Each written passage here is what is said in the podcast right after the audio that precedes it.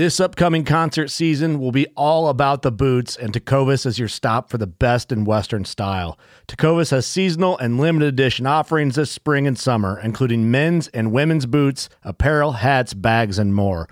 All Tecovas boots are made by hand in a time honored tradition with timeless styles that are always on trend. And Tecovas has first wear comfort with little to no break in period. It's hard to find this level of comfort paired with this level of style. Stop by your local Tecova store, have a complimentary drink or two, that's WCB style, and shop new styles. The smell of fresh leather and friendly staff are at your service. Many stores even have leather custom branding to make your boots truly personalized. And with regular live music and events, there's no in store experience like it. If you can't make it into a store, just visit tecovas.com. That's T E C O V A S.com. They offer free shipping on all boots, as well as free returns and exchanges, and ship right to your door. Go to tecovas.com and find your new favorite pair of boots today. Fishing like a local isn't just about catching fish. It's about connecting with the environment and the people who call it home. It's about hearing the stories and traditions that have been passed down for generations and sharing unforgettable moments with the people you meet along the way. Fishing like a local is having an experience that stays with you forever. And with Fishing Booker, you can experience it too, no matter where you are. Discover your next adventure on Fishing Booker. So that one that I caught there was just short of eight foot, and that they say if you take the dimensions of it, because I couldn't put my arms around its body, that was say around Wow. two, 322 pounds. So, um, You couldn't I- get your arms around it? No, I couldn't get my arms around the belly. I was like, I was just trying to like just get a Holy cow. um, the diet, especially these specific ones, the gigas arapaima, because they eat so much food, it is hard to believe how thick that round body it is. It's um, it, it's you have to see it almost in person. It's it's a thick, just thick, and then I think where they obviously where they maybe hold a lot of weight too is in in the skull because um, it just looks heavy. Everything Yeah. everything of that fish just is is is very uh, like tied together and just looks looks heavy if you if you get close to that, like I, I remember because I actually had not caught nothing for the first day. I, I didn't touch a single fish, and then this fish ate the fly. I mean, it was like at the last end of my strip. It was like ten foot from the boat. It was just complete solid. It must have wolfed and bounced out of there, and it cleared the water twice. So seeing an eight foot fish go full breach, yeah, it's a it's a kind of a poop in your pants moment.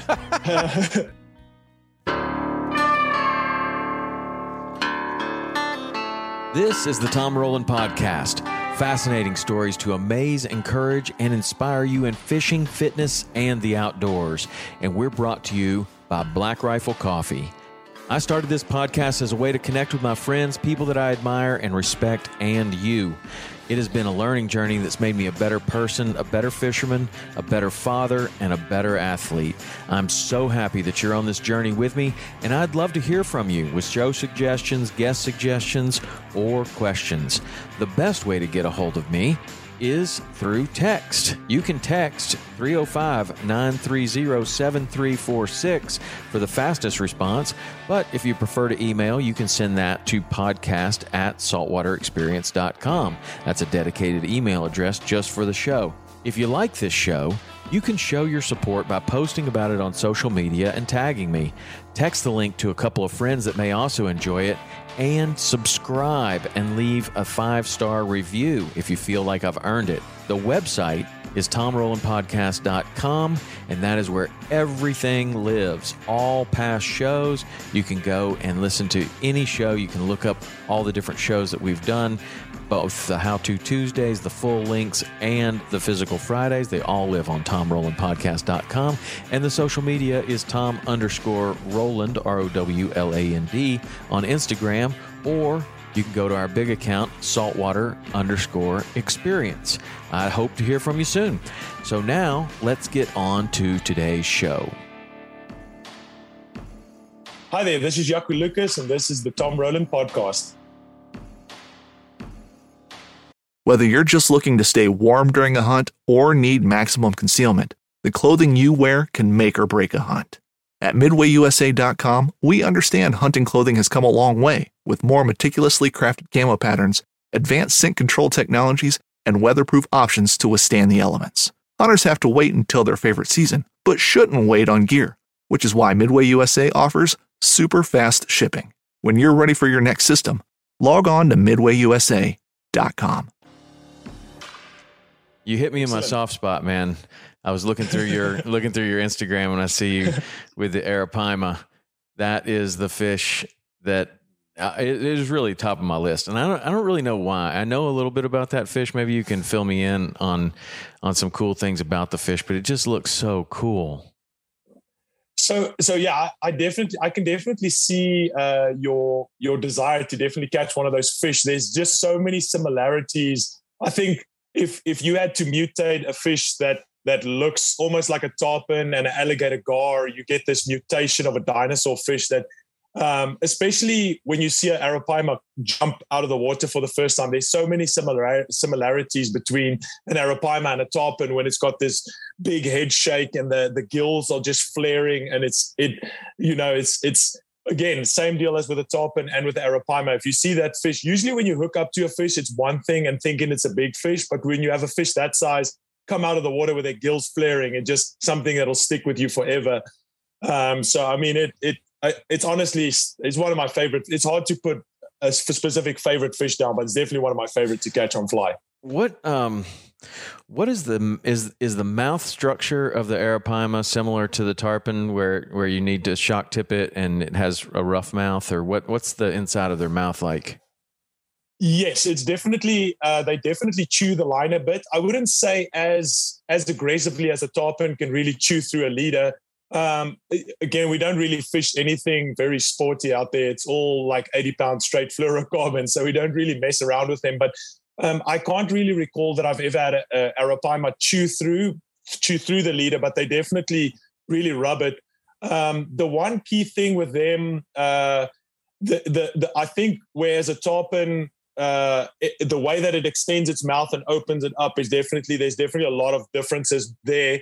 Um, whereas it with arapaima, it almost just seems like it goes from top to bottom, open a fraction it a fraction, and then what they do is they create this vortex where they suck that in. I think that suction motion is probably very similar to a tarpon um, as they would go up.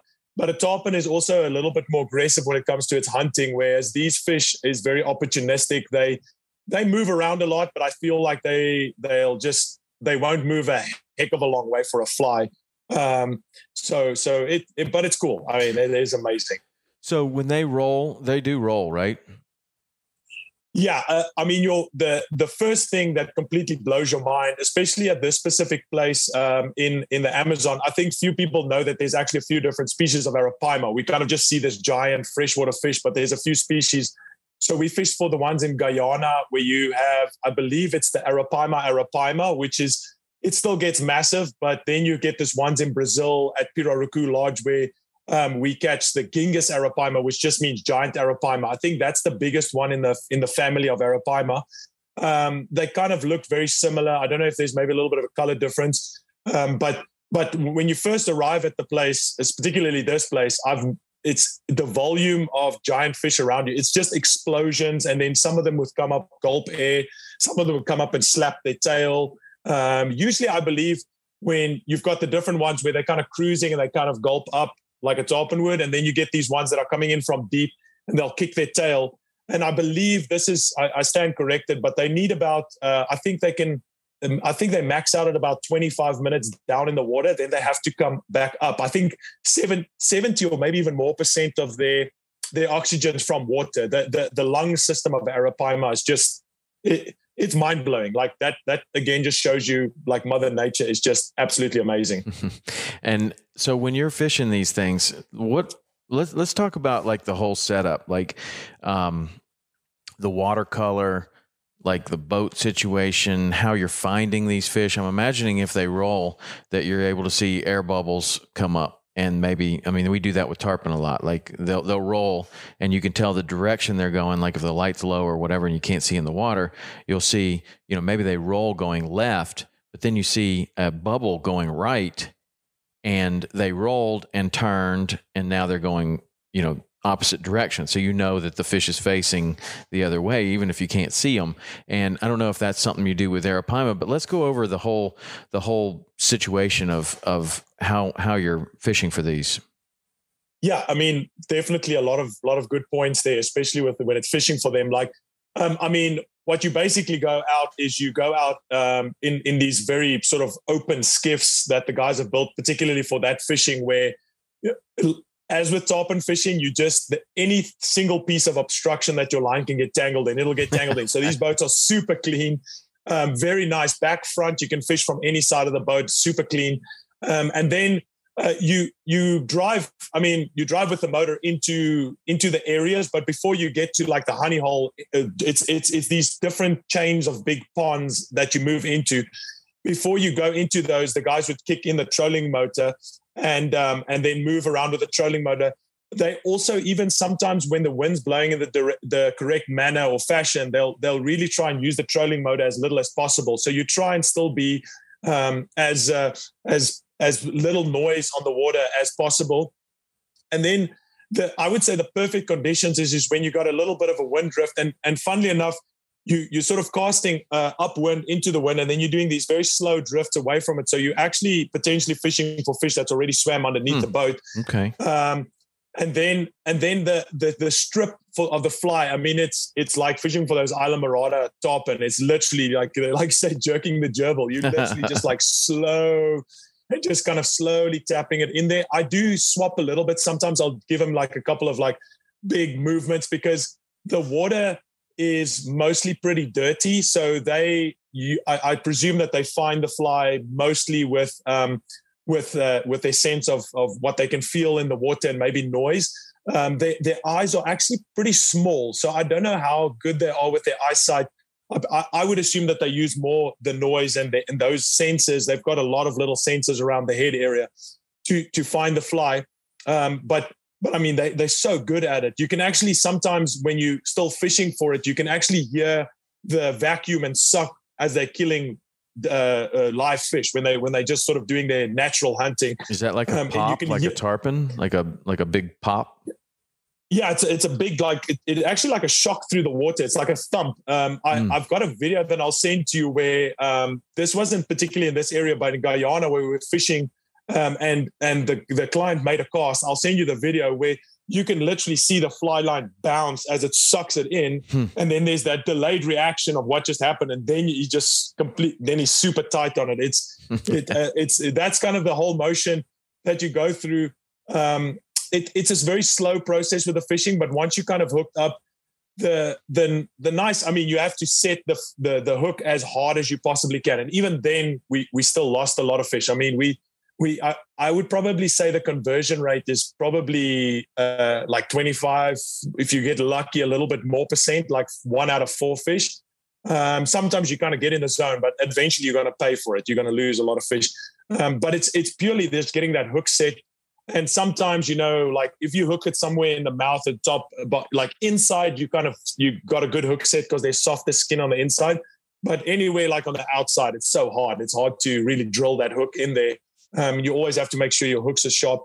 Um, uh, like I said, just set the hook as hard as possible and then hold on because the first thing is is they they're very confused, so they'll just kind of run off on a long run and then almost immediately jump out of the water and start shaking their head and just go wild. Um, the technique the guides have kind of figured out is if you keep following with a boat. I mean, if it's a 300 pound arapaima, you're just going to keep following him. He, he's he's not going to really give up as much. Even if he gulps air, he's going to re- regain energy. So what they do is they go to the banks. Um, you go to the bank, so you have the guide helping you get off on the bank, and then you've got this this area where you can pull them into shallow water. The key element, though, is, is you've got one uh, of the native guys, of the local guys that try and help beat off caiman because there's also a lot of caiman in the area, and then um, and then you just try and wrestle this thing in. And once you get it to the bank, I'd say like that's fifty percent one and then from there onwards it's about 50% the guides trying to wrestle that thing until you can get it to hand so it's a it's a, it's a definite team effort but it's a it's wild and they and the one thing to be so careful of with them um, i'm sure there's people that's been knocked out by fish like tarpon and all that stuff but like you've got a very very high likelihood if you get close to that head and he shakes to get completely knocked unconscious yeah. it is I mean, it's dangerous For sure, I would imagine. I mean, the thing looks like it's got a a, a thick skull. I mean, it, it really does. It looks like kind of like it almost has a you know for somebody that hasn't seen one of these things it kind of has the length of a tarpon it kind of has the body maybe of a of a, well kind of the body of a tarpon but once you get back to the back end of the fish it has that type of tail and i'm not sure what it's called maybe you know but it's like an arowana has it a bowfin has it. It's like the the long fin underneath the fish that that kind of undulates. Does it do that or is is is is mm-hmm. that tail the tail structure is is definitely different than a tarpon? Definitely and there's that there's that like I, I, also don't know exact terminology of it but there's like that snake like movement yes. because also when you try and hold them they kind of all the time they're just curling that tail around and they're like wrapping it around and and as you mentioned before with like the bubbles um if you're fishing at bubbles like let's say for example the fish just just peaks up and he and he gulps a bit of air and he comes down like that thing can do a 180 and and go back in a different direction so if you don't follow that bubble line because usually when he's when he's when he's gulped air and he goes down he does these big sort of bubbles in the direction. So if you don't if you're not keyed in on what's going on you'll cast in the wrong direction because you see the body shape that way but he can turn his whole body back onto its tail and go the other direction um, which they do. They kind of funny fish and they still kind of do their own thing. What What do you think that they're eating naturally? So I would presume that they can probably eat anything that comes within that that head motion. Like I think they've even been known to eat sort of all sorts of uh, like um, uh, little animals that live around the bank. Mm. But I think predominantly um, they eat piranhas. Um, they'll eat uh, um, all, all, the different kind of little bait fish that's in the area. I think as, as, soon as they feel any kind of vibration around the head, they just literally engulf and swallow. I, I don't think there's any chewing or there's yeah. it's just getting it in that in that suction and then gets it down to the belly. Um, the the one thing that that is noticeable, the reason why why they uh, they have to feed so much and you hear them feeding the whole time, is that um, um, that they actually are one of the fastest growing fish that I know of. I mean, they've I'm trying to remember how quickly they said they grow, but it is it is something almost crazy. I, hmm. I think the what I've heard before is is that they um, they tagged a, uh, arapaima, a baby one, at like 28 inches. Um, uh, this was a couple years back, and I believe it was the next year they recaptured that fish, and he had already grown up to like 53 inches. It, wow. It's it's like I mean this is like a year. It's just like a feeding machine that just keeps growing um, because there's a lot of myths. I, I, I know that the guys do a lot of research on it, but um, you know, even when we handle the fish, we've gotten a, a, bit of criticism with handling the fish too much. But we, in these specific areas, especially there at this uh, this one in the Amazon, you uh, very rarely have they ever found. I think in, in a total of like the six years that they've done there, they may have found three arapaima that didn't make it, um, which is a pretty good good conversion rate because the reason why you also know if he if he didn't make it is um, usually they'll belly up and the caiman will start feeding on them and it takes them a while for the caiman to get those fish and and that's that way that they found those fish so so they they actually but I, I know that they've done studies in Guyana where those fish uh, the mortality rate's a little bit high or they just the, the, the work that they do there, it seems like a completely different thing. Like it's it's they they seem a little bit more sensitive. I don't know if it's because they get trapped in these ponds with a lot less maybe food or something but but there's definitely a difference between the two hmm. interesting. And then um, let's talk about the uh, the gear you're using. What what are you go over your rig that you're that you're throwing. So in this specific area we were fishing either intermediate or sinking lines. Um, in a very rare occasion the first time i went there one of my clients actually had the opportunity where it was this this thing that happened where um, the bait fish started. Uh, there was this. I don't know what exactly happened, but one. It was so crazy. One of the native guys came to us the night before. He said, "Stuff's going to go crazy tomorrow." And we're like, I don't even know how this guy knows it, but obviously he, he knows a lot. And uh, we went through the river, and suddenly there were just these. There's thousands of birds and corm and all sorts of birds along the bank and cormorants, and um, there were these bait fish just fluttering around. And I don't know if that was maybe an oxygen thing or what exactly happened, but the, at that in that instance, um, my client actually managed to get a couple on popper, which is very unique. But hmm. for the most part, you're kind of fishing down um, intermediate or sinking lines with a reasonably you, in your mind, when you see a fish like that, um, you would always imagine you're fishing like a marlin fly that's huge with yeah. these double hooks set up and all that stuff. But funnily enough, um, the flies we were using were were nothing nothing bigger than like some of the flies I will use in Africa or in Costa Rica for um, for top. And I, I, I always like to fish a fly with some deer hair on it, just for that for that uh, vibration in the water, and just to have a little bit more body. And then uh, just kind of natural fibers. Sometimes you have piranhas just kind of eating through the lines and or, or the or the flies and stuff. So uh, synthetic sometimes last a little bit longer, but I like that vibration in the water with the naturals.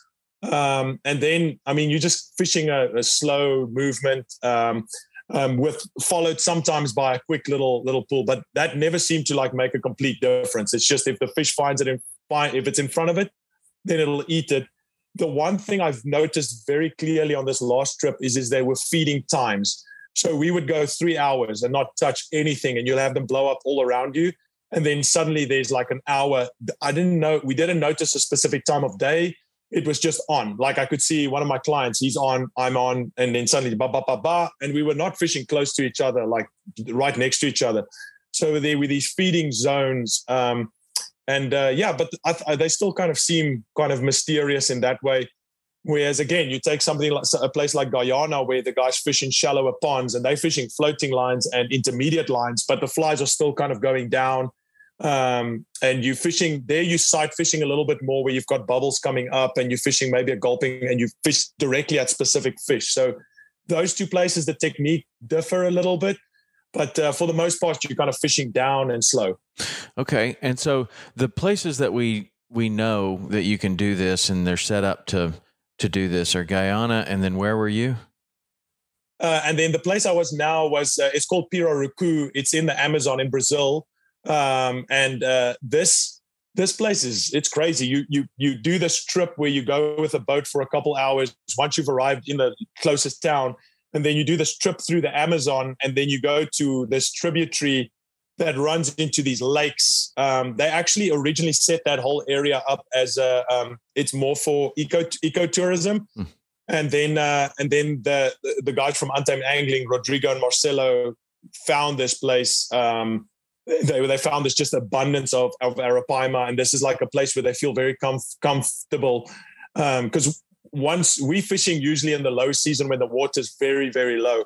Um, in the high season those arapaima would just disappear off into the jungle and they can go wherever the heck they want but they they seem to congregate back in this area once the water drops and it's a massacre because everything gets congregated in these these ponds. And it's just fish and big arapaima and arowana. And you've got timbaki and, and piranhas. And it's just the the the wildlife and abundance of everything is is mind-blowing. Knives, machetes, saws, and shears, multi tools, shovels, swords, axes, spears, hatchets, and tomahawks. If it cuts, snips, slices, or chops, Midway USA has it. Find great gift ideas in our huge selection of pocket knives and other everyday carry folding knives make a statement, or create a family legacy with one of our top of the line hunting knives. We've got a great selection of manual and electric sharpeners too. For just about everything for the outdoors, check out midwayusa.com. Boat Trader, America's largest boating marketplace, offering easy financing and over 100,000 boat listings to choose from. Sell, find, and finance new or used boats on America's largest boating marketplace. Visit BoatTrader.com to get started. So, are you catching all those other fish as well? When you're, I mean, you're using a fly, you could catch a, a, a fly that's not that big. You said you could catch a lot of those other fish, I would imagine, as bycatch. Are you getting any of those? Yeah, yeah. Uh, we, we're catching a lot of uh, uh, arowanas. I wouldn't say you kind of because a lot of time they'll eat the fly. It'll feel like arapaima grabbing it, but it, then they sort of jump out and they're like a fraction of the size of a big right. arapaima. But um, the other technique that the guys have developed there is you kind of fish for the with these mouth or mouse or crick or like um, hopper patterns for the arowana, and it's it's a lot of fun, especially if you want to kind of break your day up from from the arapaima uh, fishing. You you can fish for these arowana, sight fish for them. Where the, I mean, there's more than you can even imagine. And the one fish I also really like to catch is the timbaki because that's a family of the uh, pacu that you get in Bolivia and okay. other places in the Amazon. And uh, you kind of fish this fruit fly where you kind of plop it three times on the water and then you just let it drop. And they they you fish these grass beds and then they'll come out underneath the grass beds and eat the fly. And the fight is phenomenal. Like I mean, a a, a five to ten pound um, uh, Tambaqui is super strong. Like he puts a good bend in a nine weight. Wow, I don't know that fish, but I do know the the pacu, and um, Yeah. that that's a an incredible fish. They get huge, round like a bluegill or a permit kind of, and and uh, is that what the the tamaki? Is that what you said? Tamaki, T- t- tambaki with a all- Yeah, yeah. It, it almost looks exactly like a, a, a pacu. It's a little bit narrower, not as round, and um, it uh, it actually grows bigger than the pacu uh, in the wild. So, I mean, I've, I've I, they've they've had some ones that they've kept in captive that they've grown up to. I mean, heck, I think these things were over 20 kilos. They were over 40, 50. Uh, it's huge. Just, I mean, massive. Wow, Um, and they're kind of a staple in the Amazon. They seem to, when you go to the fish market in, in Manaus, um, people seem to eat them a lot. We had some, uh, we had some timbaki, uh, but I've had pacu ribs too before. And for anybody that wants, like, it is probably, it's hard to say which is the best tasting fish in the world, but like that, those ribs are like, I mean, they're like pork ribs. They're very fatty, but they, they have like this, this fish, uh, like it's, it's awesome. It's amazing. the ribs. Wow. Yeah. And are the Yeah. ribs of that fish are they are they heavy like uh, like a like a almost like a, a cow or an animal rib rather than a fish rib? Uh, I would say it's almost in between because they definitely have a thick. Uh, uh, they're quite thick, and I mean, when you're eating, you you grab the rib like you would a normal rib, and you just kind of get the meat off of it. It's it's it's good. It's really That good. is awesome. I, you know, most of the time, uh, you know, every fish on the fish cleaning table, the the rib cage goes right in the right in the water. You know, and so does the so does the throat. A lot of people are starting to to keep the throats more and uh, and cook those because the the meat in the throat area is really really good. But you know, on a big fish like a grouper, we should try like we should try the fish ribs there. I mean, those they have big ribs too. I'm sure that would be great. Hell yeah, yeah. They they'd be awesome. Like I mean, the way that they, um because usually what they would do traditionally um, is just kind of cook it on like an open flame with the whole fish, and then it just when you when you just like lift off that skin a little bit. Um, I mean, it is just meat. Uh, so I definitely think on groupers and stuff that they they would be good. We've we've had similar. Um, like uh, like the the the rib meat in the Seychelles on some of the groupers that we get there, and it's good. It's it's um, it, it definitely has a. I, I- think I probably can't say for all of them, but it has a little bit more of an oily consistency. I don't know if it's just at that rib cage area. Maybe it's a little bit fattier, if I can say it that way. Mhm. Um, it's damn good. Same Yeah. as the, the like the throat. It is Yeah. good. Yeah. So you're fishing the uh, a nine weight for for the Timpaki, and what are you fishing for the Arowana? Like the, the seven. we fish uh, we fish actually the same same rig but I, I would probably say the the most fun you can probably like a seven or eight weight would be because they they they very acrobatic um, but they i mean they the, the slender body they don't really last very long when it comes to the fighting stuff and you don't really need to pull them out of every anything so that that's kind of a fun uh, seven eight weight uh, eight weight rig um, and then the timbaki, you kind of need to hold on to them because they try and go back under the grass. Mm. Um, and then the the the arapaima, in, you can potentially fish for the smaller ones with down to a 10 weight, but we usually just use 12 weights because I mean now, and I'm I'm sure you're the same. Like a like like for me, I'm not too stressed about the about about trying to play a fish. I want to get that fish in as quick as possible, and and I for most for the most part with those arapaima, once once I I managed to get off the boat, we just straight stick them. So literally just wind down on them and, and try and bring them in. Especially if you've turned the head the first time. If you don't keep bringing, um, when that head turns, it's it's very tough for the guides to land them, and they turn back and they go back out, and they can do another hundred yard run, and then you have to try and get it all back. So it's all just trying to conserve and get the fish in just as quick as possible. Yeah, yeah. So you're going down there. How many rods are you taking when you're going? I mean, you you you probably pack like me a little more than you should. but what what would somebody need to take down there? Um, I would probably take uh, either two 12s or two 11s with for the Arapaima, um, purely because you want one rod rigged with a fl- uh, with an intermediate and one with a sinking line, so you can change between the two depending on what the fish does in the area that you fish. And then um, and then uh, like I'd say one of each. Like you can have a, a nine weight and a seven weight. You know, it's always nice. Well, especially when I'm hosting trips, I try and take one or two backups in case somebody breaks stuff um, with the with the arapaima if if they do jump close to the boat because sometimes I mean, hell, if you got, I, I always say to the guys, like, I know, again, we, we try and kind of match this with top and with the, with, when it comes to head shakes, but it is absolutely mind blowing when that fish shakes its head, its head. There's so often where they'll do that first, like big head shake, especially on the really big ones, where it literally feels like you lost the fish Yes. as it comes back at you. And then it just tightens up again. Mhm. And, and sometimes the rods, especially close to the boat, can snap on that point. Um, one thing you have to take with the, quite a truckload with is fly lines because you'll literally either be fighting a fish or I had twice in one evening where I made a single cast and the arapaima just nipped through the the the sinking uh, running line uh, bit. And Really? you're stuck with just like a yeah, they just literally go. I mean, it's like butter. You're talking about the fish that you're that you hooked or another fish.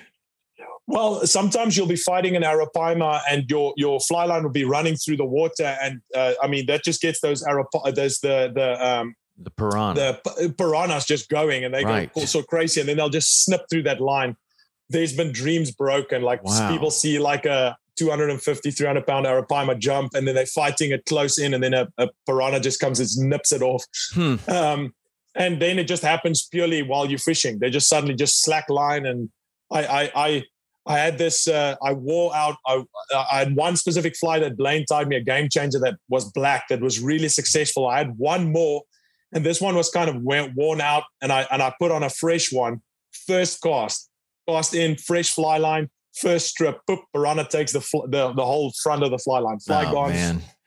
Um, so I remember when people were first pioneering this arapaima, and that was the biggest problem is that the fly lines mostly mostly back then a lot of the fly lines had 20 pound core and they were breaking all the time. And that's what that was the report that i was getting like man i don't know if we're ever going to land these things. We're going to have to improve the fly line technology to to land them. So where where you know in, in terms of these fish because with with a tarpon, you know, you're fishing usually, you know, 16 pound tippet or 20 pound tippet. So if you've got a fly line that's 25 pound uh, core, you're you're we we break very few fly lines.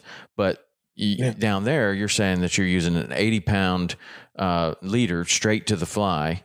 And Yeah. so now you're pulling really hard. Where's the fly line technology now? Um, in terms of the the the core strength and and maybe there's different brands that are better for for this type of fishing than others. What are you using?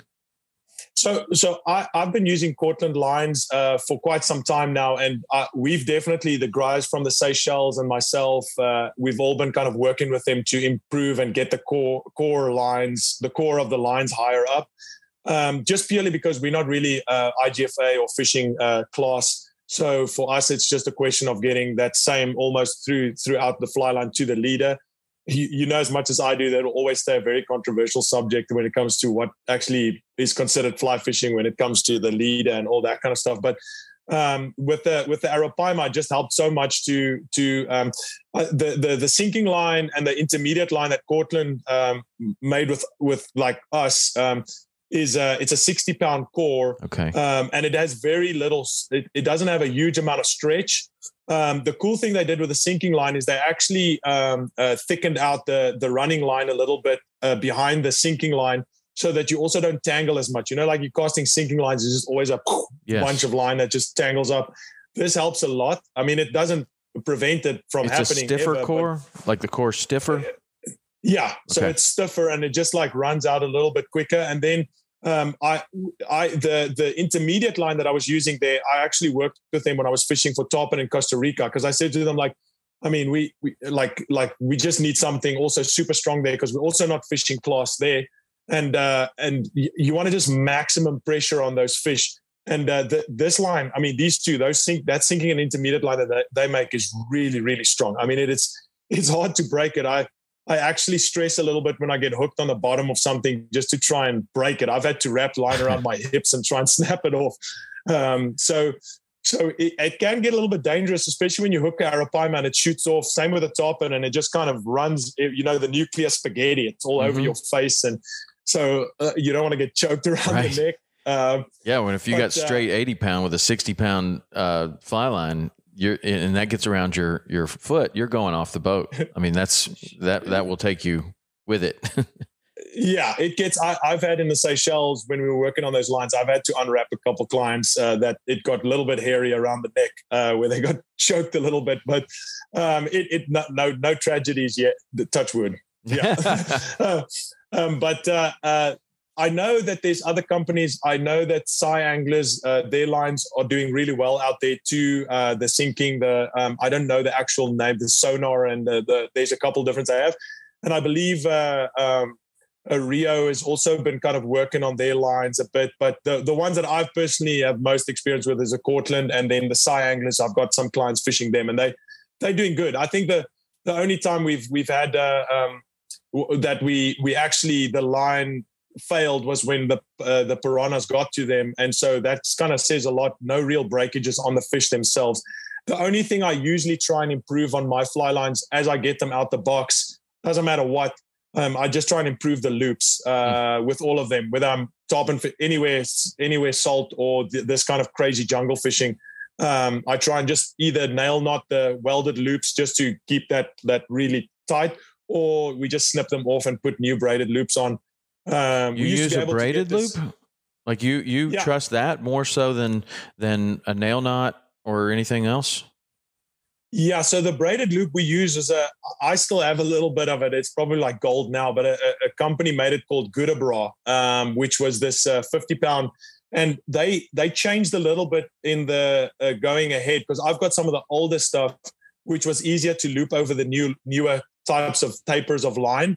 Whereas the new ones they have, you struggle to kind of get over that mm-hmm. to, loop it around. But if you double back that 20, that 50 pound uh, braid uh, for that Gudebrod and you loop it up, that's probably the most successful setup we've had uh, that we've used in the Seychelles and all over when it comes to like actually being able to to hold up against everything because um, I would say nail knots are, are not, especially like for the tarpon fishing that you guys do, is a good idea when you when you're fishing for maybe spookier fish um, for better presentation. And also you can kind of chase them with a boat. But those, uh, when when we are stuck, let's say, for example, in the Seychelles, you got a 100 pound GT uh, and you have to hold back. Um, there's like coral and all that kind of stuff that you have to have to stop them. And that's also why we don't fish class as much um, mm-hmm. for all these fish because man, we, we lose a lot of fish and there's no, they, they, we've tried everything. I mean, it's, yeah, I can't say we've tried everything, but like we've tried a lot. Well, I mean, that, that is a, a sensitive subject with some people. It's not for me. I, I could care less. You know, if you want to, if you want to, I mean, seriously, like if you want to go after records, great, awesome, go after records. If you don't want to go after records, if it doesn't matter to you, then fish any way you want to. I mean, what, I don't know why it's anybody's business whether, whether you're fishing class or you're not fishing class. I, I could care less. I really could, uh, and and it's better for the fish in so many situations if you fish much heavier. Um, now, of course, if you got somebody that is as accomplished as as you or Andy Mill or somebody that's really, really, really good and can put 16 pounds of pressure on a 16 pound tippet regularly without breaking it off. Okay, cool. You can give somebody else an 80 pound straight leader and they can't put 16 pounds of, of pressure on that fish, right? So you can have anglers that are extremely accomplished and know how to put the the amount of pressure on that that is required and they're very skilled and those people should be setting records. That's that's awesome.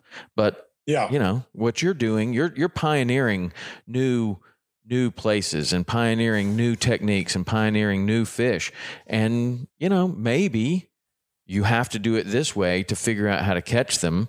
And then you start going for you know maybe it's maybe it's somebody else comes along and, and wants to try to set a record and they learn how to how to do it but i don't i don't know i'm not i i I really don't get into that kind of uh, an argument one way or another. It's like, are you having fun? Do you like yeah. do you like what you're doing? Then do that. Like, don't worry about what everybody else is doing.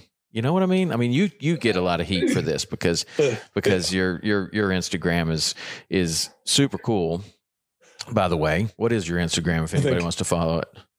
Uh, it's at CaptainJackProductions.com. If they look Jako Lucas, they'll find it too. But right. uh, at Captain Jack Productions. But yeah. you have taken some heat on that subject, right? Yeah, and it's you know it's so hard. Like I've learned from some of my friends to sometimes just hold back, think about it, and then maybe reply the next day. But sometimes I'm I'm on the same page as you. Like my whole career revolves around when it comes to guiding is people having fun, however they want to have it that's not my. I'm I'm going to do whatever I can do as a guide to give them those opportunities. Um, so so that's what it's about for me personally. I have to say that the one thing I do have to respect and and you definitely would have more experience in it than I do is is is actual like um, it is a great set of skills when somebody is able to like pull wine at that specific pressure and, and just that like like I, I had I, this year I spent a bit of time with David on the boat David Mangum mm-hmm. too and just just seeing sometimes when when you know some people are just at another level when it comes to fishing um, I, I would say my stuff is a lot more unrefined I'm just like going in there like throwing myself at it but there's definitely people that have refined it really well and that that comes down to doing stuff with less less line weight and all that stuff. But it, to me, it's never going to be something I'm going to try and pursue. It's not. It's I don't care. right. Yeah, I mean, it, to whatever to each his own. You know, it's it's yeah. uh, it's. I, I, certainly respect both sides of it. Like if if you want to pull as hard as you can and you want to get that fish in really fast and you want to catch some fish that other people may not have been capable of of, of fishing for yet, use whatever you want to. And and I think that's yeah. why there's an all tackle record and they're like whatever, no rules, like just the biggest fish you can ever catch. But there is, I mean, I have a tremendous amount of respect for the people that can that can do the records and and it's hard yeah. and it takes a ton of practice and it takes a ton of of trial and error mostly error to learn how to do that right like you got to break yeah. you know the people that can pull like that um, have probably also broken off more fish than anybody else right because they're yeah. they're they're pushing they're pushing the boundaries of what they're doing now you get somebody like uh, Andy Mill's a great example but there's plenty of others that have done the same yeah. thing where he invented some way that he could practice that over and over without having to go catch a 100 pound tarpon because you're only going to have you're only going to have so many opportunities at catching a big tarpon or a big fish that could um, test your tackle. So if you can come up with something in your garage or in your driveway or in your living room where you can practice over and over and over again, you're going to get much better, much faster at, at that type of fishing. But you know, whatever. If that's what you're yeah. into, great, do it. I, I think. I, think the the time that I knew that I wasn't going to be too much interested is I was guiding somebody in this um, a gentleman in this in in Farquhar and uh, what ended up happening is we just lost a lot of fish too, and we left a lot of like hooks and stuff in fish's mouth. And uh, I was like, man, it, it, just seems this seems futile. I don't. I, I, it just didn't make sense to me. It makes sense to other. But I would love to. I actually, even before we talk, I, I should have probably checked out what if there is any world records for arapaima on fly, because the one thing that would be interesting to me, especially, is just how firstly you set the hook. Because the way that we set the hook, I mean, I'm putting like 140 pounds back into that fish. Like the, the, the way that the guide Raphael described it to me is he does jujitsu and he says that you go full body jujitsu set on it. So all I'm just saying the whole time is like I'm standing like a dog pointing at my rod, focused the whole time. And if I feel just a bump, because sometimes it's it's a hard thump and sometimes it's just it feels like you're going through leaves. And then um, and then you just lean back into it. And I'm putting a lot into it. So that first initial set would be interesting with IGFA. And then secondly, the head shakes and the jumps. I'm not saying it's impossible, but it's going to require somebody yeah, with well, patience. somebody can figure it out for sure, and it might re- it might require that they go spend a month down there. You know. Yeah. But but there's somebody that can figure it out, and maybe there's some different things that you could do with hooks. I don't know if anybody's practiced uh, or or even experimented at all with circle hooks, but you can tie circle hook flies that can can make a big difference because on a fish like a tarpon or um, you know particularly like a permit it, it, it almost catches a permit in the side of the in it right in the corner of the mouth every single time. I mean, very rarely does a circle hook land anywhere but in the corner. And maybe you know with some fish, maybe that's you know a way you can do it, and you can do it with flies. Um, but I don't know. Has anybody? Yeah. Do you know of anybody that's tried the circle hook for the arapaima? Actually, not. That's an interesting thing. I think if there's one person that would know, um, I mean, I'll check with them again at some point. Is is uh, because I think he's probably one of the guys that's been on the water for Arapaima the most of any person I know. Um, Rafael Costa, he's one of the guides at Pirarucu. Um, and they've got a whole gang of guys that really know them well, all Brazilians. And then Oliver and his buddies that uh, um, developed that one at Guyana. I know that they had a lot of trial and error. I mean, mm-hmm. they lost a lot of fish, and eventually they came down. It's funny that because with the hooks and the, with the flies, um, both places kind of came down to the same recipe. The flies is very similar in what they look like from a profile. The colors may vary a little bit, but um, the flies that we used in both worked at same both locations. But um, I haven't seen any with with circle hooks, but it could make sense, especially if you can get a fish to gulp or suck that vacuum in. And then I, I would think that sometimes I'll turn a little bit and just get that circle Yeah. in. I mean, Yeah, they're like probably you said, somebody turning. just has to try it. They're probably turning because that's that. I mean, that's how a tarpon eats. And you know, you take a fish like that, he eats, and then he goes back to doing whatever he's doing. And you know, the turn might not be like a GT or a Jack Crevalle or something like that. It's this huge sharp turn. I imagine that those fish are eating and then like sinking back down, and maybe that's when you just kind of hold that line and then just pull it tight. But what do I know? I've never caught one. I've never even seen one. I, I, I saw one at the aquarium, and that's why that's why I have this this passion for them is every I go to the, this mm-hmm. aquarium and they have one of these giant fish in there, the the arapaima. I'm like, man, that just looks like an, an amazing fish.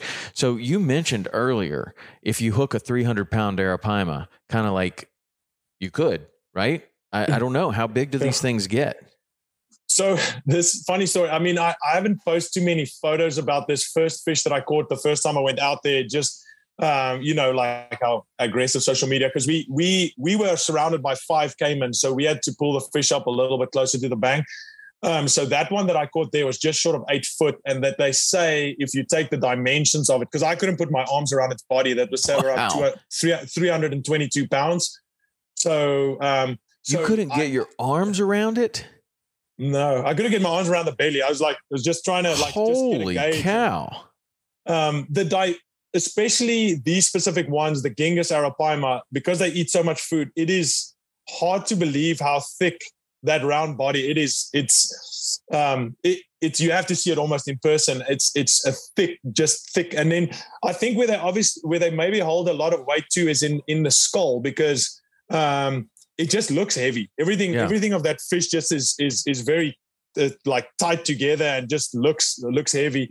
So they say that that one was around 322 pounds. Um, I believe that they get like in the 400 pound range, but um, the that isn't even the biggest one. Uh, they've caught one. They've caught uh, two or three over eight foot now, um, but uh, they they still haven't got like specific like details on like actually slinging and putting some fish up. These are like just calculations they're still doing. In Guyana, they've definitely had sling some fish and and really got some more accurate weights. And if you take their length and girth and you took these that's supposedly bigger and girthier in Brazil, that they should be even even bigger than that.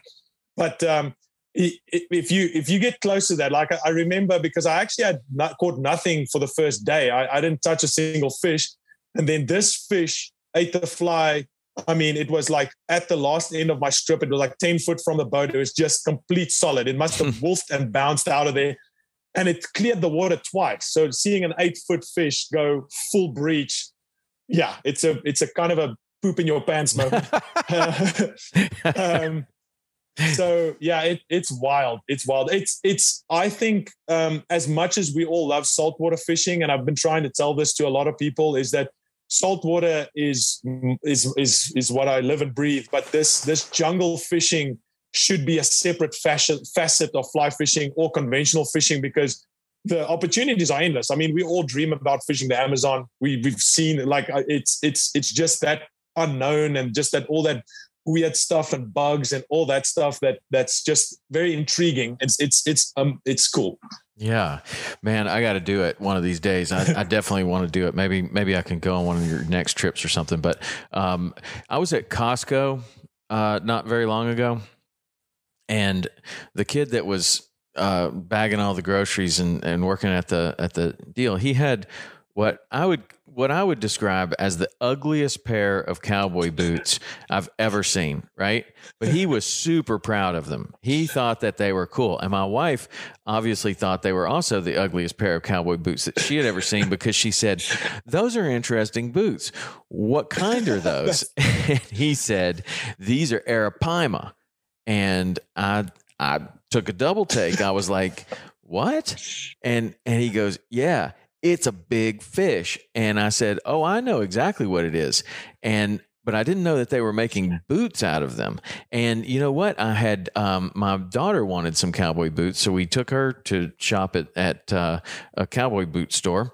And sure enough, man, I saw the same pair, and I just looked at them, and I was like, I don't want those. Um, and I didn't even look at them, but I had seen that there was a whole shelf full of them.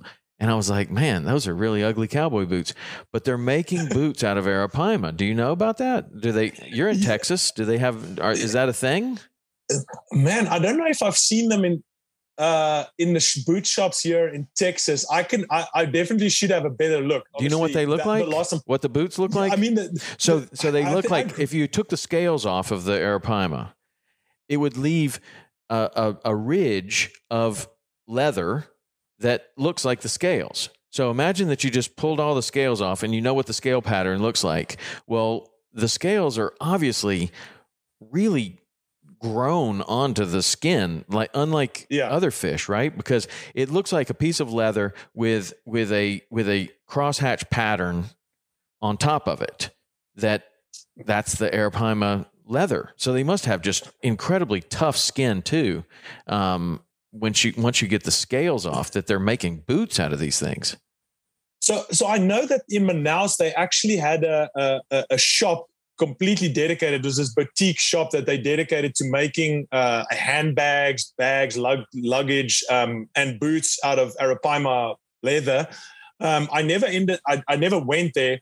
Um, however, like I can only imagine like how it must look because the one thing that I was very noticeable is throughout all the Arapaima that we've caught and that I've been around is they never lose a scale. Like Huh. sometimes you'll see them shake off a scale or something. Maybe it's just not something I noticed as much, but it just seems like even if you start yanking on them, I, I, I I mean, I should have taken one of the scales of the of that first big one that I caught, but I mean, it, it didn't register at that point. It was too overwhelming. But uh, um, they actually in in Brazil they use the scales, they dry them out, and ladies would use them as a nail file. Huh. So they they they become like rough uh, texture, and it's hard to kind of um, get through that. They can use those uh, those scales for a long time as a nail file, and um, I know they've used them for for different stuff.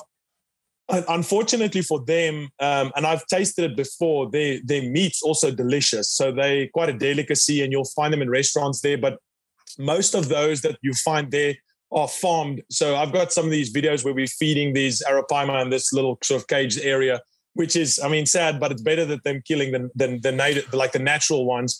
Um, but uh, but they they they very uh, the the meat and everything is is delicious. So they also the place that I that we went to now is they are able. There's one day or a week. I think it's actually just one day where they are allowed to hunt um, arapaima.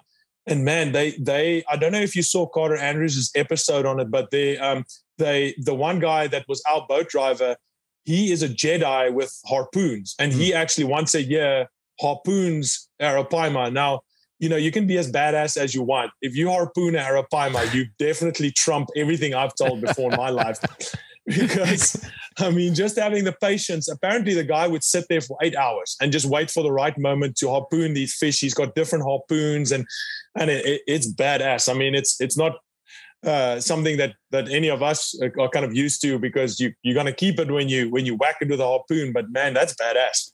The 1911 is one of the most iconic firearms in history.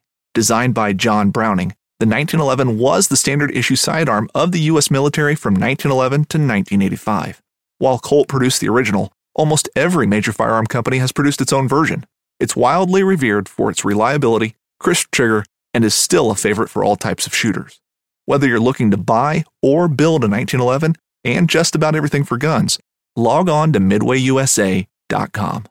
Midway USA brand product designers have one straightforward goal develop high quality, technically sound products and deliver them to customers at reasonable prices. If you are immersed in the shooting sports industry and pay close attention to every single detail, you know our products are built right and stand up to everyday use. Who has shooting mats and range bag systems to hunting clothing and just about everything for the outdoors? Log on and shop 24 7 with super fast shipping. MidwayUSA.com. Yeah, for sure. Um, well, that was what I was going to ask about because when I saw the boots, I thought, well, I wonder if they're you know getting these from the wild or if they're farming them, and they do seem like a fish that would be, you know, farmable. Like they don't seem Yeah. like you would need that big of an area. Like farming tuna, that's tough. You have to have these. I mean, it is possible, and they have done these where they have these canyons that just just drop right off from the from the volcano above, and and it it, it just drops off to a thousand feet right off the shore, and they just put a net across the whole thing, and it goes all the way down, and they have this whole area net netted, and there are tuna farming operations, even free floating tuna uh, farming operations, where they just like put a net around a whole school and then they just keep them there and they feed them and feed them and feed them and and uh, they could do it. That is like extravagant and incredible that somebody Yeah. would go to that length to to farm a fish. But the arapaima seems like like especially because I've seen them in an aquarium, and this aquarium is probably I don't know maybe it's ten thousand gallons. It's it's it's the size of a of a good size wall. It's probably ten or twelve feet high, probably fifty feet across, and there's a a legitimate 250 pound arapaima in there and it's been in there for 10 years. Like it does just fine in there. So when i saw that i was like well those would probably be very farmable and maybe that's where they're getting the boots. But i was just kind of wondering like what what just with your experience down there like what that fish means to the the native population because it seems like anytime you have something that is that source of a protein. Like if you go to the Rocky Mountains, it's the elk. If you go to, um, you know, I don't know, anywhere, there's like there's a there's a main animal that is a, a major source of protein, and if you get that, your family or your village or whatever can eat for a while. It would seem like the arapaima, it's one of the largest freshwater fish on the planet. It would seem like that would be a, an incredible source of protein um, for you know the people that live in that area. So are they overfished, or have they been overfished, or where where do you think that the the population is right now? So I do think that they're very vulnerable fish just purely because they have to come up for air so much and they kind of live in areas which is easy accessible to humans. So um, uh, so the, from the farming point of view, so if if if you look a little bit into arapaima um, on how they they they the whole breeding process work is I, I'm not sure if it's male and female or just male or just female, but once they uh, have the larvae or the smaller ara- arapaima, they'll actually look after them for a long time. So um, I know in Guyana, um, in these ponds where they can track them a little bit easier, is they'll go and, and and like just cruising a certain time of the year, and they'll actually look after. They keep. Um, I don't know if that's why the head shaped that specific Hmm. way, but they'll actually keep all the babies. Like I don't know if it's a hundred or a thousand that they'll keep above their head Huh? and just look after them and around the the the, the, the area. Um, so they look after them for a very long time. And what I do think is, is when they farm them, this I also stand corrected. But when I went to the farming area, is they seem to separate um, the different ones because I think if there's no one specific um, arapaima looking after the, the the smaller ones, that they kind of have to to just split them up so that they can feed the smaller ones, so that the, there's not nothing else that can attack it. So they end up in the farming where they farm them, they kind of split them up. But in nature, they look after their young um, until uh, I don't know exactly what size. Like I said, they grow pretty quickly. But um, how this whole thing came about for for this one specific location in Brazil, um, uh, one of the owners of Untamed, Rodrigo, um, he what happened is is he wanted to go and, and operate people and take people to this place for for a- for a while, but there were certain uh, regulations and stuff, and it was ecotourism, and they weren't possible. It wasn't possible. But then the government in the in the in the closest town in Tefe, they wanted to open a fishing uh, a, a percentage of people that that in that village that's close there that can actually harvest um, 25% of the arapaima in that area. And with that, he managed to he heard about it and he went in immediately to the villagers and all the people and started explaining to them if they can keep these fish alive they can firstly the value of an arapaima is a lot more from a, a tourism and fishing point of view than actually just harvesting them. Um, so he then immediately put in all these licenses and stuff and started talking to the locals. The, fu- the funniest part of the story is is and and he'll tell it better than I do. But he goes into this village with all these like like like badass uh, native people, Um, and then and then he's explained to explaining to them what what he wants to do. And first thing they said to him is, "You'll never catch it on a fly rod," because he's showing them fly rod and flies and stuff. They're like, "Okay, this is impossible." Then he shows them a tarpon video, hmm. and and like just that similarities and what you can catch on a fly rod. And then that started piquing their interest. And then um, they're like, "Okay, cool. Um, we'll give you a shot."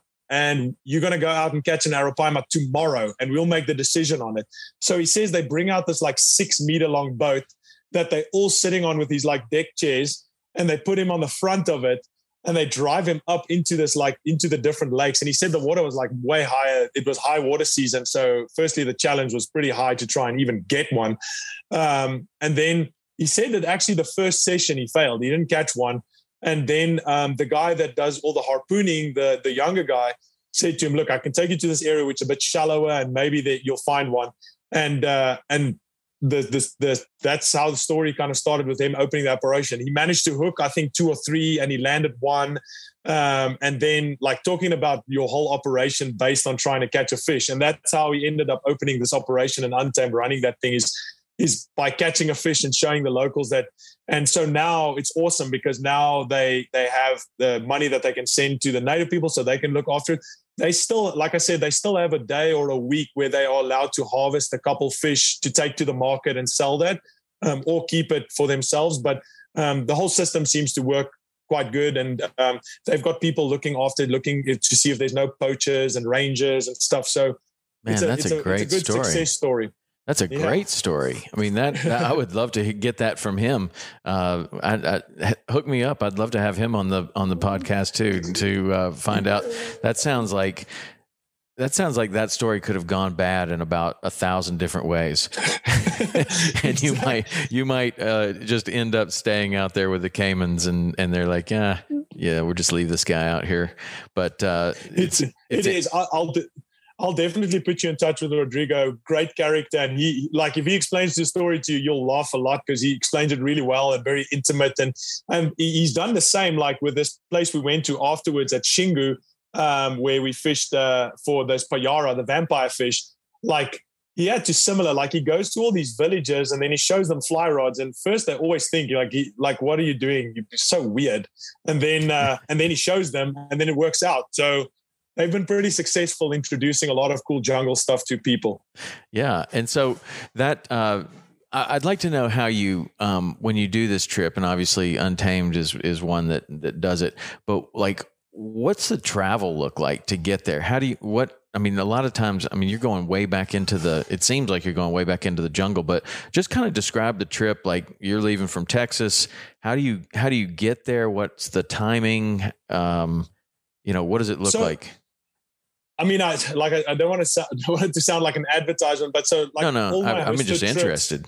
Like, so the majority of my hosted trips I do as an ambassador for Yellow Dog, and they've they've helped me to like. I mean, I'm used to traveling to far off places um, in very uncomfortable situations, but they've helped me, especially when I'm hosting trips or or doing these kind of trips, which is something that they potentially want to offer other clients to go into, and then so they'll help me a lot with logistics and communicating with the outfitter or the people that's trying to set the specific location up. Rodrigo, I've known for a long time, him and Marcelo, that's got Untamed from a long time ago when we filmed a movie called The Jungle Angler in Bolivia.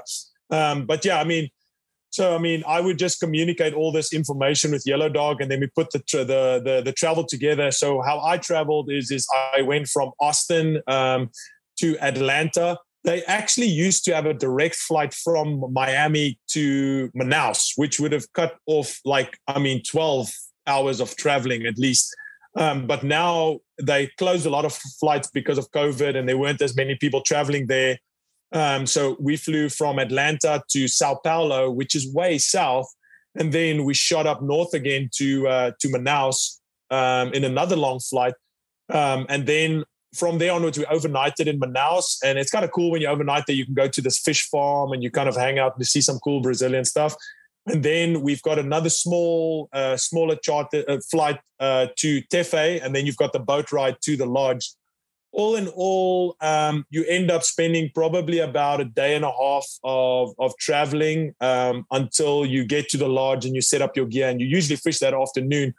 Um, which is still at the end of the day quite a bit shorter than traveling across to Australia or the Seychelles and stuff. But I mean, for for for all these trips that anybody uh, plans on doing, you kind of have to prep yourself for a little bit of like uncomfortable traveling, especially when you go to like the US is comfortable. Things go wrong, but it's comfortable. Like when you travel to a foreign place that's a third world country, potentially um, like my f- one flight, they bounced me off of it in Sao Paulo, but they did put me on another one. But I had to just adapt and go and do something and wait for the next flight. And um, so these things go wrong sometimes, uh, uh quite a, quite a, quite regularly. But like I said, the main thing for people to remember is just go with the flow. Like if you get angry about that stuff, it's going to consume the the fun of the trip. So you'll get used to it and uh, it is what it is. When you end up there, it's the juice is worth the squeeze. Yeah. Does anybody? Is there? Um, you know, whenever I go on a trip like that, I'm so careful about getting sick. Um, because you could get sick from the water, you get sick from food, you could get sick from all different types of things. Um, did did was there any problem there? Intestinal well, problems or anything? So with these places, they definitely make you well aware, um, especially the the uh, Pirarucu. It's not advised. So the the lodge setup is super cool. It's this ecotourism. Uh, uh, um, it's a lot. It's these cabins that's built on top of the water. Uh, um, a lot of the houses in on the Amazon in this area, they built on these giant logs, so they float. So when the Amazon comes up, the houses go up and huh. go down as the water flows. So it's the same thing with this lodge. I mean it's all on top of the water. And at nighttime, when you're sleeping, you've got like these arapaima slamming into the bottom of the lodge, and then you've got or your room, and you've got caiman around you. So, um, so, but they advise you because a lot of the water that you shower in is just kind of pumped out. It's filtered, filtered a little bit, but they tell you just rather drink. So they'll bring in jugs of water. I would I would suggest always for anybody when they go to locations like this to take potentially some sort of uh, um, uh, water cleaner with, or just like something that you can, if if you have that, you got these actually small straws that you buy now that you can suck that filtrates the water. Um, if you are a little bit nervous about it, um, and then uh, they um, the the food wise, I mean, heck, it was it was awesome. It's uh, it's uh, we we ate uh, we ate some of the local fish and we ate some chicken. It's it's it's I mean it's good. Vegetables are good. Um, they've got these funny little vegetable gardens that they'll also grow on this wood on top of the water. Hmm. um, so it's so it's all all very cool and clean. And I think every time somebody thinks about the Amazon initially, I had somebody message me like they want to go do this, but they're so scared of all the bugs and all that stuff. Look, I'm a 240 pound South African. I don't like spiders. I don't care about snakes, but like these things don't even you don't even like really comprehend when you're on those places because it I don't know. I just don't. You don't see as much of it, or um, once you go into the jungle itself, then you might see more of it. But um, but it, it's not something that really bothers me. Food or anything. I suppose. I mean, I've picked up some bugs other places in the world that'll kill those bugs inside my body. But I mean, it's it's uh it, it's fine. It's honestly a lot easier than most people think. Um, yeah. Very a lot easier with a little bit of um experience traveling you can also get you can you can knock your chances of of getting some sort of intestinal bug down significantly. Like um you know i i i don't you, you know if you can not brush your teeth with the water you know, coming yeah. out of the tap, not you keep your mouth sealed shut in the shower, and and you know, you're just you're not back home. You're you're kind of taking a, a, a real quick shower if you're taking one on a daily basis, and you're not getting any of that water in your mouth. The fruit, you know, like even even washing fruit um, with the water and then eating it, like that could be that could be it you know so i'm not like you i'm not that worried about the snakes and the the caimans i'm more worried about the tiny little invisible bug that's in the water that's going to make you uh, unable to fish for for three or four days because you're just but you know what that can happen man it just happened to one of our hosts on on one of our shows um, right here in it was right there in Texas. Uh, went to went to Texas and picked up something somewhere along the line, probably from a gas station and sick for sick for four days. Couldn't couldn't fish, couldn't film, couldn't do anything. I mean, incapacitated for four days. So it can happen just as easily in the United States as it can happen anywhere else. But it does take some common sense of just just being careful about what you're putting in your in in in in your body and and just realizing that it's not the same as back home. I remember I went to, um, I think I was in Honduras, and in the lunch was an orange, and I was trying to get this orange open, and I couldn't. I couldn't get it open. It had a real tough, tough hide on it. You know, it was like a baseball, and so I took it and I bit it, and and just kind of broke the the the the orange peel with my mouth, and all of a sudden my lips started going numb and the side of my face started going numb. I don't know what was on that DDT or something, but I was like, wow, Jeez. you know, that would never happen, you know, in in the United States, but you just got to be kind of careful and realize that this is different. There's different stuff on the fruit. There's there's you're not equipped to drink that water. The natives may be drinking it like it's no big deal, but man, one sip of that might might not go yeah. very well.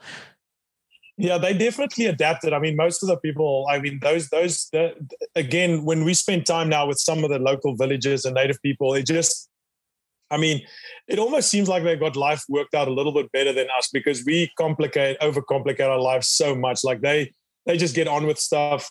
The, the, the quality. Uh, the, Lost your. Oh, there you go. Oh, there you go. You're back. Sorry about that um, the, those guys have just got it. Those native guys just got it so worked out so well because uh, I mean they just get on with life. Uh, you should see in this one place how good the kids and everybody just swim in the water, just immediately used to water and and all, all that stuff. They just seem to be less fazed with the with the small things that we complicate our lives with. Um, and and the funny thing about this last lodge too is is that the the one girl that was working on ecotourism told us that with all our things that we've got going in life, they find us almost more fascinating than we find them. Like, like they look at us, these crazy, weird people with all this fishing stuff and cell phone and, and all that stuff.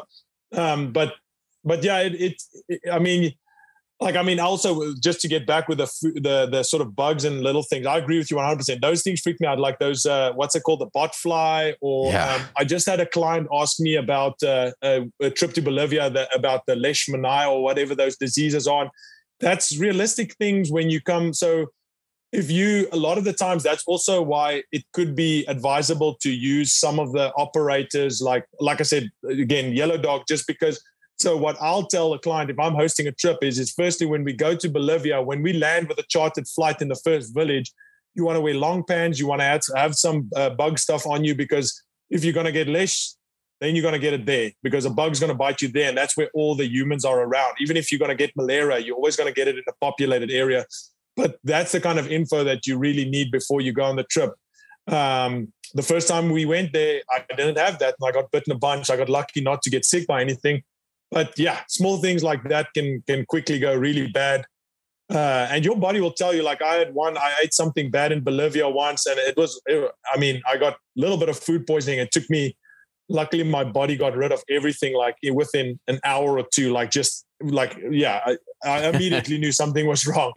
Um, so so, but but but being prepared for a pre-trip definitely makes a difference to at least get those small things. And like you said, just not being like the small things just they, they'll let you know but close your mouth when you shower all that stuff that's a lot of really great advice yeah for sure well it, it it's because i have made a mistake before, you know, and you yeah. only have to do that once. And you're like, okay, I want to know every possible thing I can do to avoid being that sick again. And, you know, you, you just make a, a lot of people, you know, can, can do it for a while but when you get really really sick in a in a foreign location and like me i'm a big baby when that happens and i need my wife take, taking care of me and i need i need everything. I, you know but it, when you're by yourself and you're in a foreign location and there's nobody taking care of you and you are as sick as you've ever been you will do about anything you possibly can to not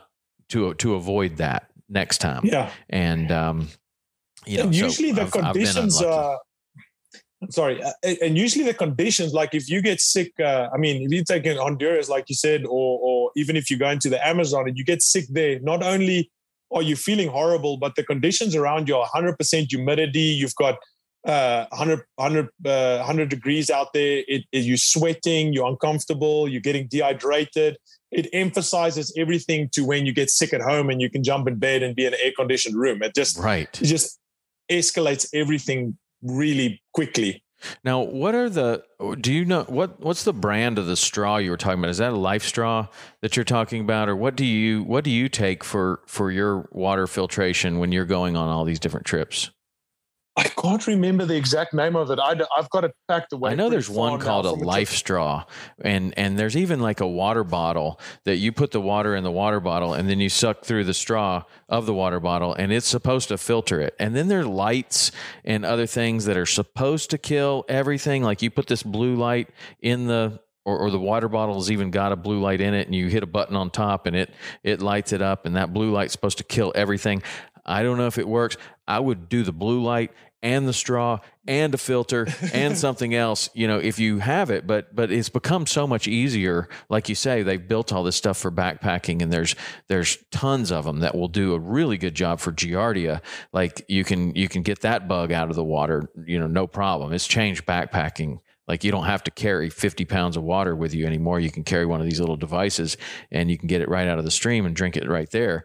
And it works. I mean, it really works. So I would imagine that it's probably working for that, but maybe double filter, double filter the water down there. I don't know. Yeah, I don't think you can be too coarse because Giardia is a bad one. Like, I mean, that that's a terrible thing that you don't want to be involved with. But uh, um, I think uh, also apart from the filtration system, is, is I always take a couple of like little protein bars and stuff with just to supplement when you don't feel like. I mean, when the food doesn't really just just a, a few little supplements that that really go a long way um, on trips like that.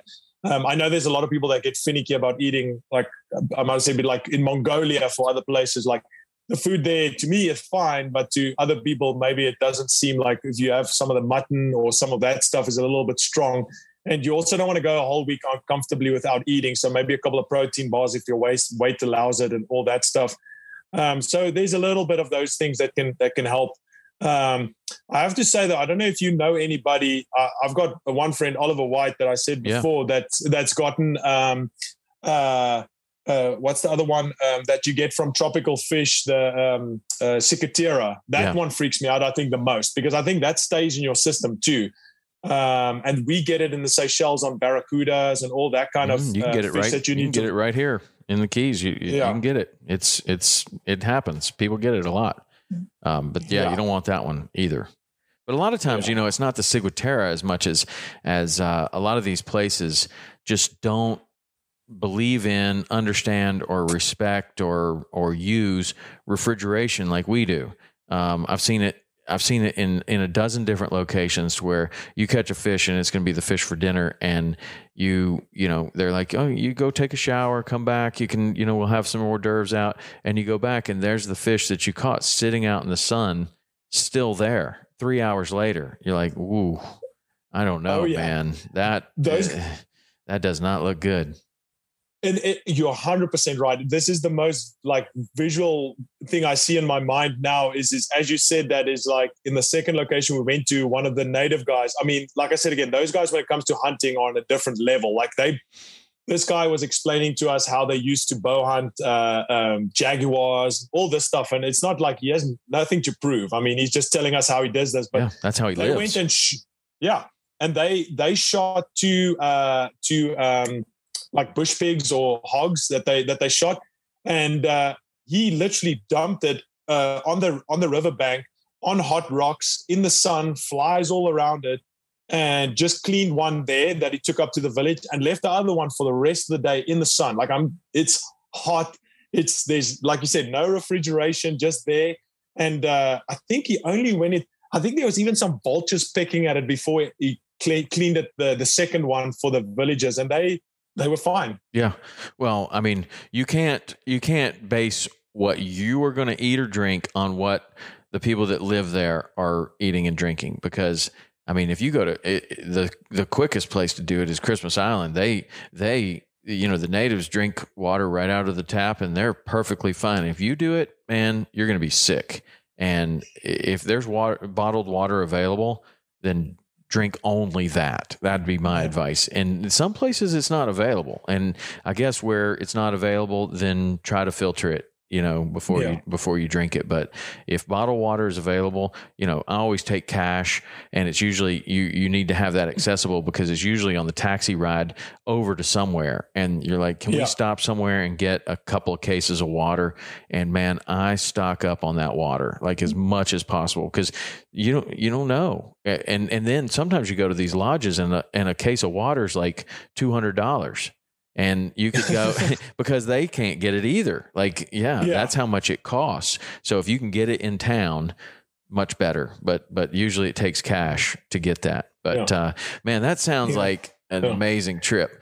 Um, And, and also, sorry, Tom, just one last thing I wanted to add with that, to like getting sick and stuff. And and there's like I, I admire you because I look at your social media a lot when it comes to fitness and stuff. But if you do these kind of trips like the Arapaima and the Payara and the jungle stuff and all the saltwater stuff that we've spoken about before, being fit and being uh, in good shape for these trips will make the trip 100% better. If you like, I mean, like I said, we we went through periods of casting a 12 weight nonstop for three, four hours before you got a hookup.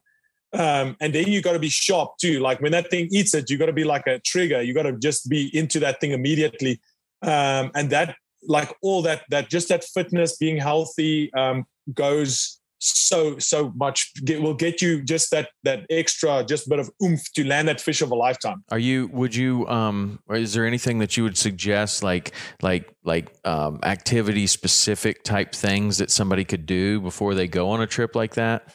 Um, like what do you do to train for like to get ready for it sounds funny to train for a fishing trip but you know a lot of people don't know man you're standing in a in Yeah. in the in the jungle. It is literally like the surface of the sun and you're casting a 12 weight for for 5 hours at a time. And you you know you only have like 3 or 4 days here so you're trying to make the Yeah. the most of it.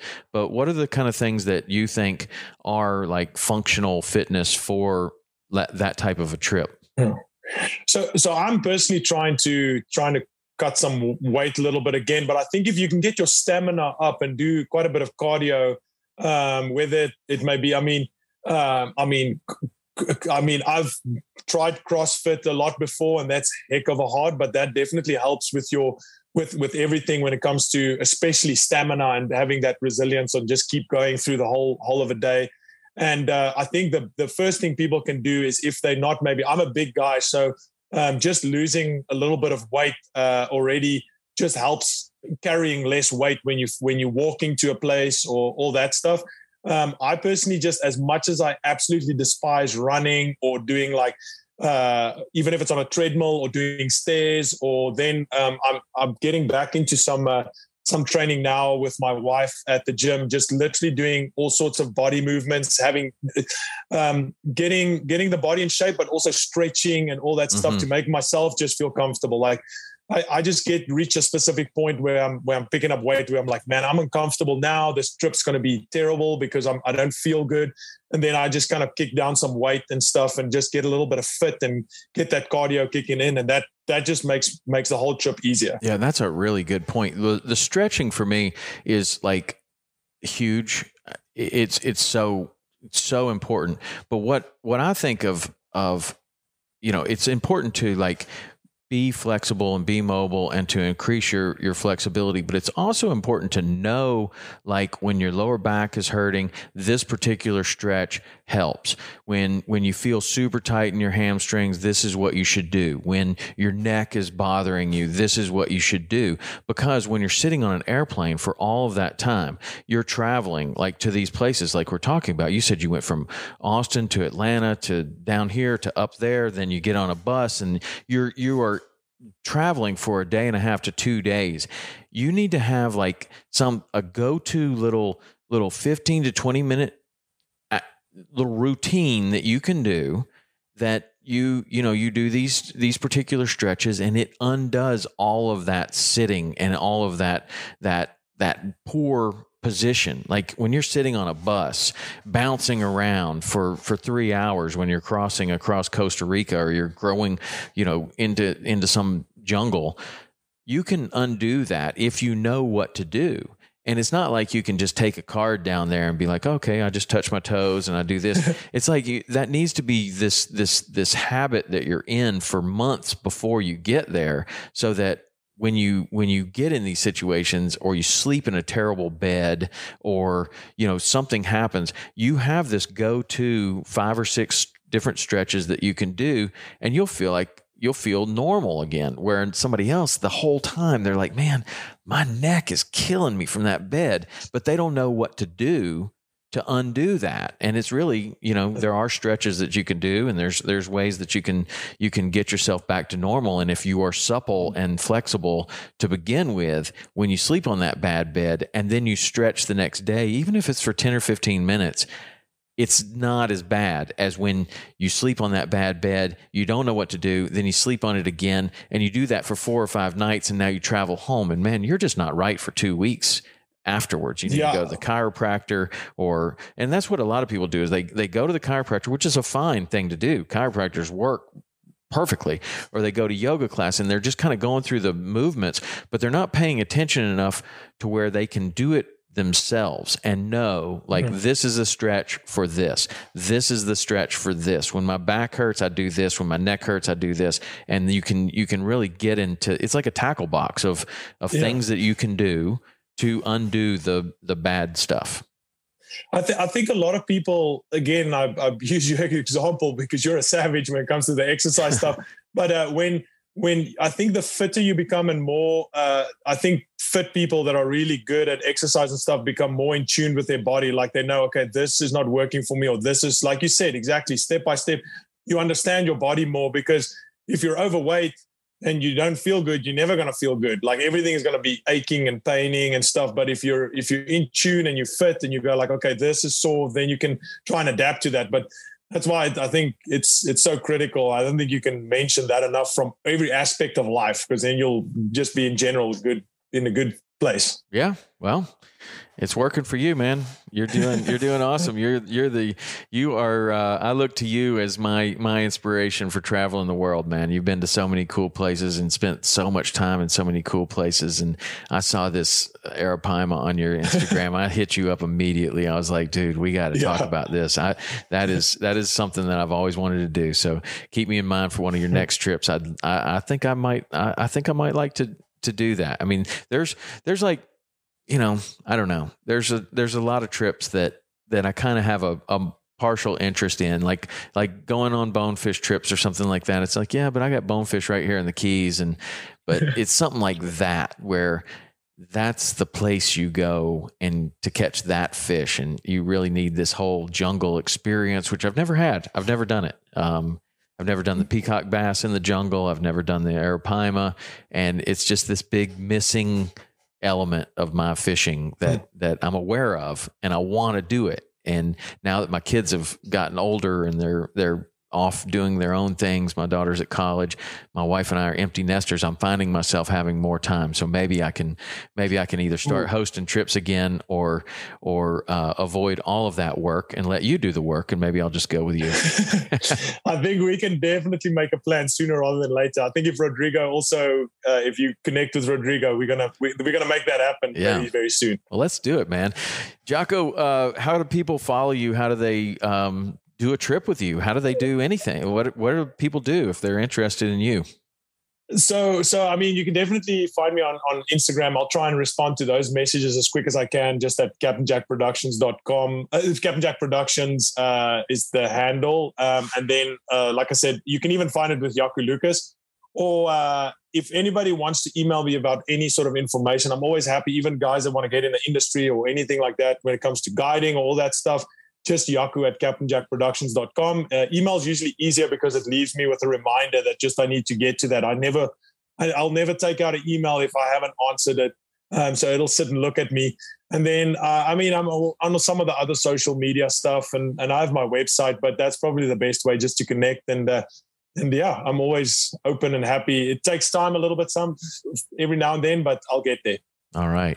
Hey, well, thanks for doing this. I appreciate it. That sounds like just an amazing trip. And and as always, man, you're just a, a great guy to talk to. You've got so many cool stories, and and uh, and also you're guiding in Texas, right? How's the fishing in Texas? Oh man, it's been just so good. I literally got back from Brazil and just went straight back to the coast and I saw that. And it is wild. It is like I I I I thought I was finding some new spots that I haven't fished before, but it just seems like the fish are everywhere at the moment. just super shallow. The interesting thing is, is the conventional guys have actually been finding a little bit of a tougher time. So it seems like all those fish are just spreading out on the flats and just feeding on shrimps and going wild. So it's it, from a from a classic Texas shallow water belly crawlers, tailors. It's been it's been phenomenal, and it was good to see how good it is because we had that freeze earlier this year, mm-hmm. and just to see the system just kick back. The mangroves are growing back. Um, I think the only people that took the hardest knock from that freeze at the moment is probably the Texans themselves because right. nature's coming back.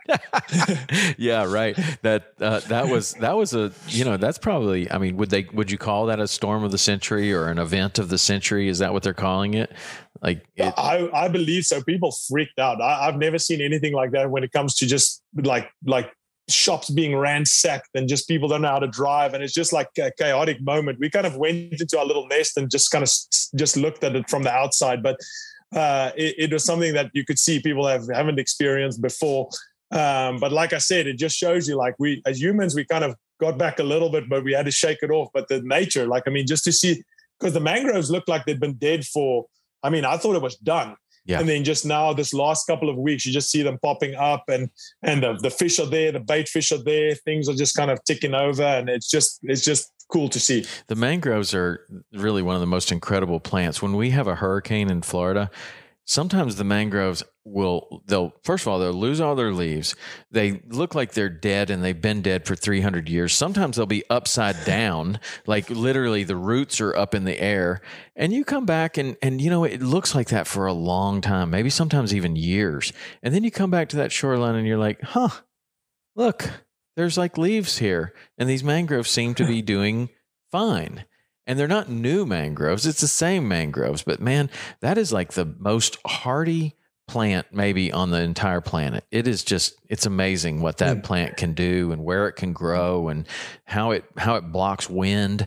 That's that's amazing. I mean it could be blowing yeah. 50 miles an hour. You get on the other side of a mangrove and and there's no wind. And it's yeah. just an amazing plant um but, but if it, it it shows you like the resilience of it and shows you that I the more I, I am on the water now too and just kind of noticing especially not like fishing in a place that's a little bit easy accessible is like I think the only worst impact for any single place on the planet is humans. Like if we look at like Biscayne Bay and all those places that's getting hammered so much, that's all human stuff. Like that's almost stuff that's hard to recover from, but that's because of us. If you yeah. leave things be, I mean, they can work it out. Well, I've always thought that you know hurricanes are bad for people and good for nature.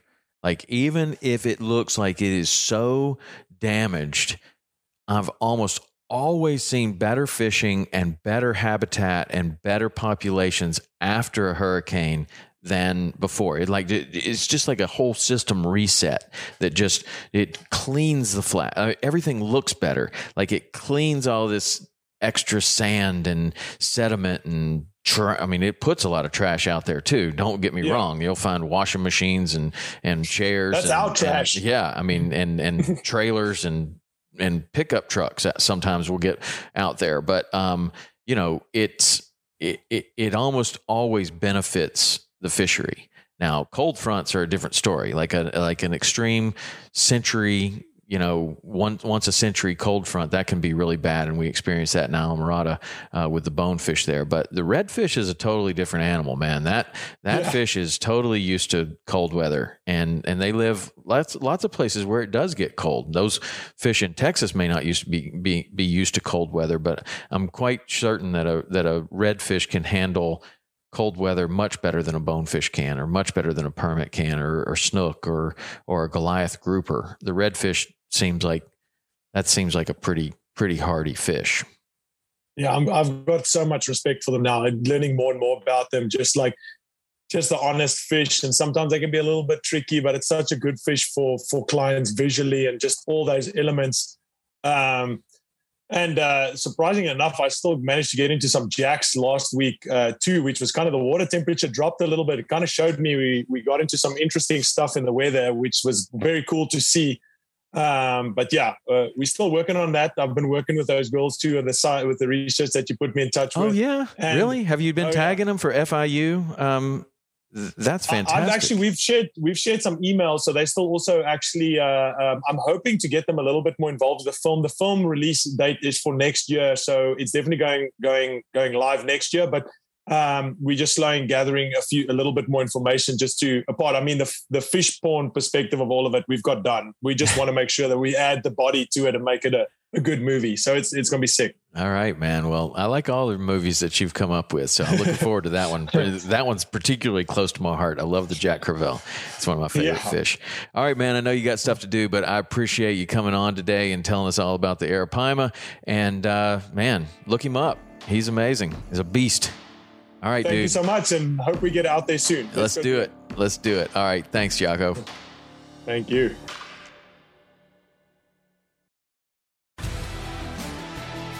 Spend your Saturdays with life on the water. Join Captain Brandon Simmons for fishing, diving, travel, and so much more. You want to succeed, you want to fish, you want to be one of the greatest. Oh, look at that thing, dude. Wow. Oh. Let's see what kind of trouble we can get into today. Don't miss Life on the Water every Saturday night from 7 to 9 p.m. Eastern on Waypoint TV. the destination for outdoor entertainment. You'd think, with four of us spread out on a tiny island, that the task of tagging a whitetail would not be a big thing. But, as I've learned, no matter where I've been, whitetails can be damn tricky. Pursuing wild game in wild places. Tune in to Hunt Stand Presents Saturdays at 8.30 p.m. Eastern. Waypoint TV, the destination for outdoor entertainment.